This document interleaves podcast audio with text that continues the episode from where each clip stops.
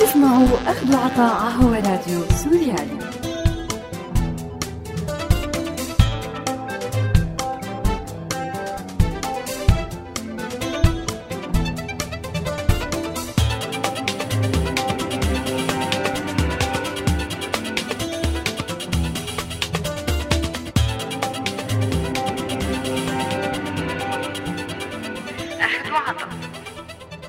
أعزائي المستمعين، أهلا وسهلا فيكم، مرحب فيكم، أنا مايا بحلقة جديدة من برنامج أخد وعطا على هوا راديو سوريالي. بالشهر الماضي أقيمت حملة مناصرة كبيرة لدعم ترشيح جماعة القبعات البيضاء لجائزة نوبل للسلام العالمية للعام 2016، وهي مجموعة من العاملين بمجال الدفاع المدني واللي عم بيقوموا بجهود جبارة لإنقاذ ضحايا الحرب والقصف من المدنيين بمناطق المعارضة بسوريا، وفقدوا كتار منهم حياتهم أو أصيبوا إصابات بالغة أثناء عمليات الإنقاذ.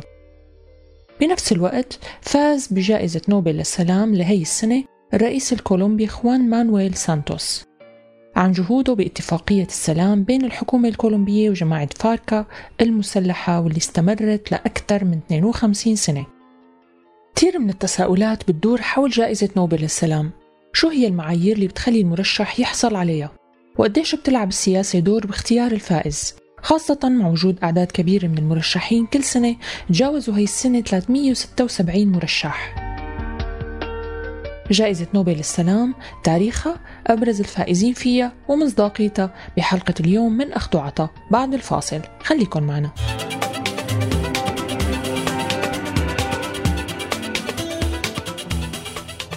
يعد الأب الروحي لجائزة نوبل هو الصناعي السويدي ومخترع الديناميت ألفريد نوبل.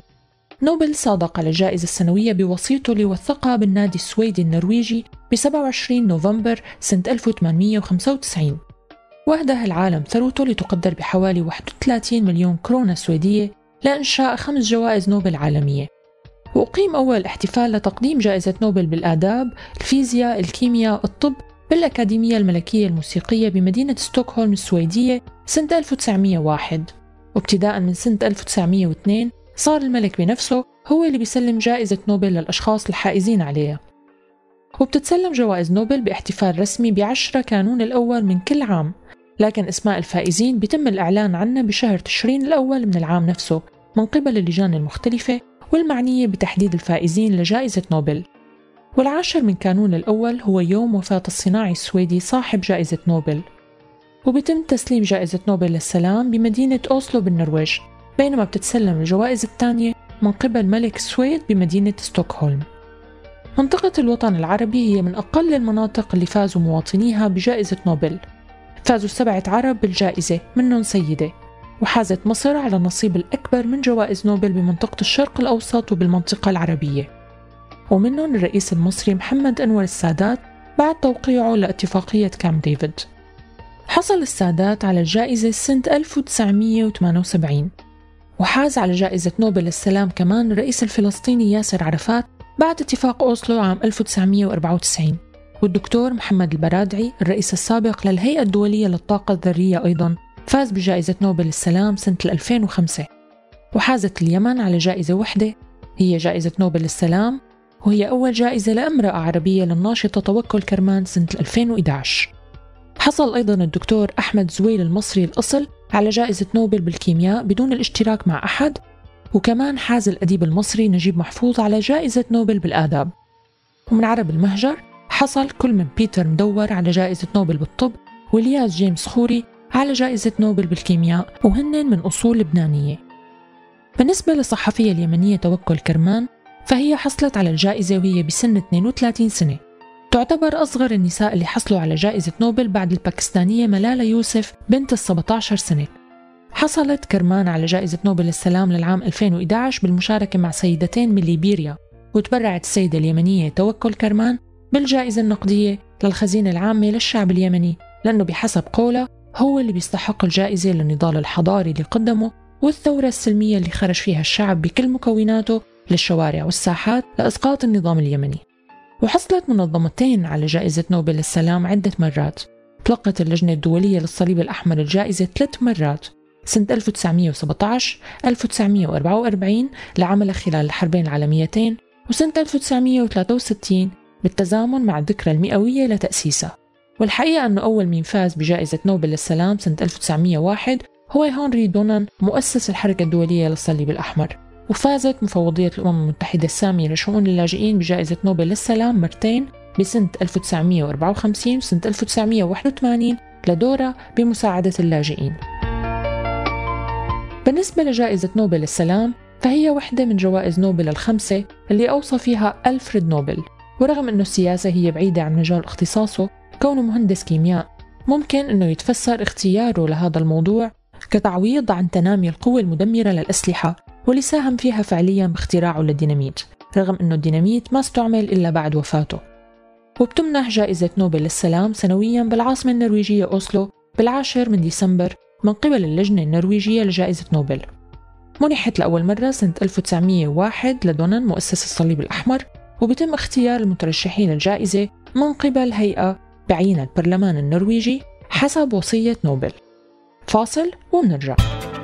عم تسمعوا أخد وعطا على راديو سوريالي. هاي السنة تلقى معهد نوبل سيل من الترشيحات لنيل جائزة نوبل للسلام بعد الإعلان عن الجوائز بفئات الطب والفيزياء والآداب على التوالي.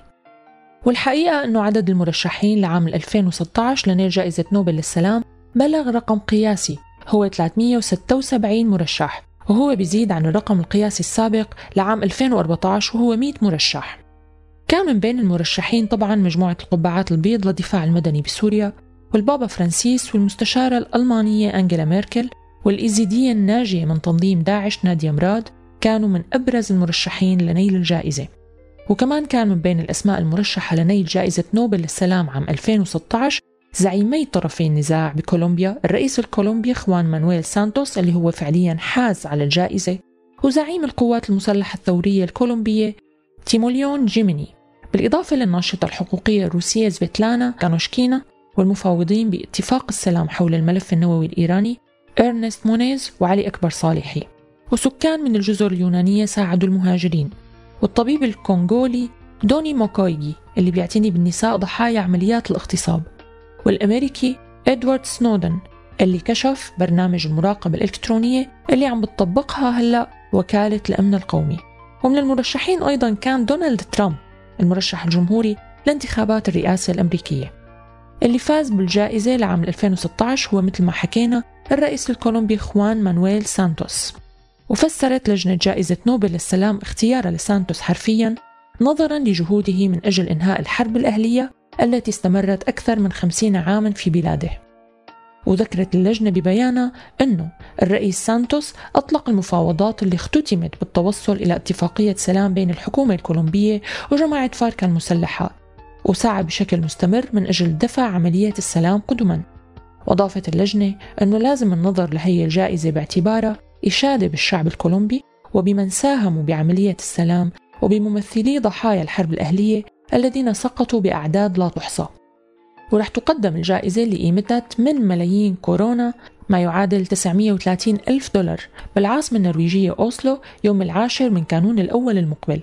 بالنسبة للمراقبين والمتابعين يعد فوز سانتوس بجائزة نوبل للسلام مفاجأة بعد ما رفضوا الكولومبيين باستفتاء شعبي اتفاق سلام وقعوا مع القوات المسلحة الثورية فاركا لأنهاء حرب مستمرة من 52 سنة كان هو والحكومة اللي بيمثلها طرف فيها، وتعد من أطول الحروب الأهلية بالعصر الحديث أدت لمقتل 220 ألف شخص ونزوح 6 ملايين تقريباً.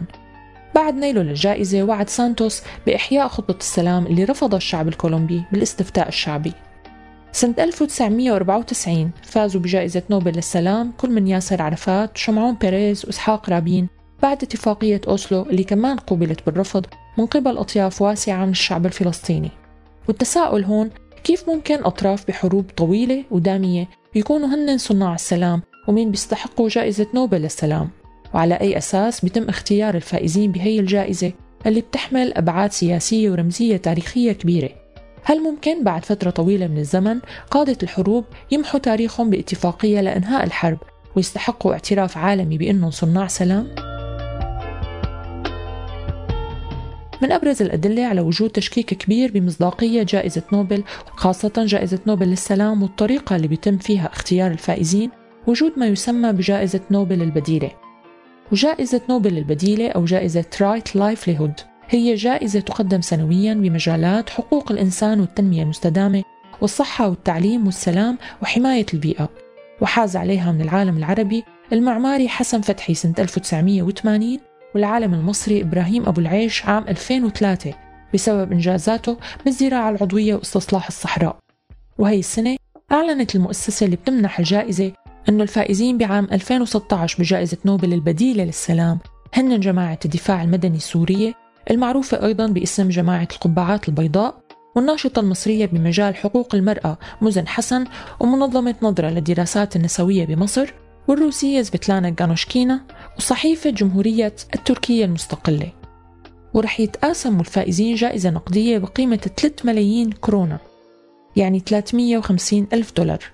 وبتكرم جائزة رايت لايفليهود اللي أنشئت سنة 1980 بجهود مؤسس الجائزة السويدي الألماني جاكوب فون أويكسكول، كل مين بتشعر بتجاهل ترشيحه لجائزة نوبل الأصلية. الحقيقة أن جائزة نوبل للسلام هي واحدة من الرموز اللي بتحمل مدلول سياسي كبير، واللي رح تتأثر بالتجاذبات والألعاب والمصالح السياسية اللي هي بعيدة كل البعد عن الهدف الأصلي للجائزة. دور المجتمعات المدنية بكل أنحاء العالم بيكمن بمناصرة مين بيستحق هي الجائزة فعلاً، والضغط لحتى تتحيد هي الجائزة عن الأهداف السياسية للاعبين الكبار بالمسرح الدولي.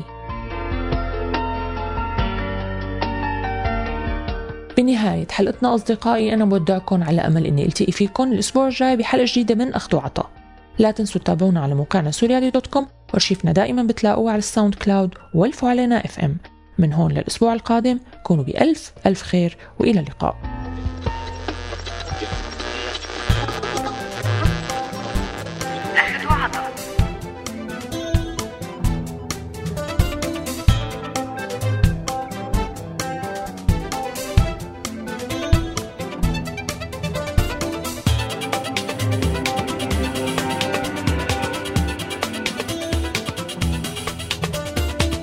هذا البرنامج من إنتاج راديو سوريالي 2016. أخد وعطا.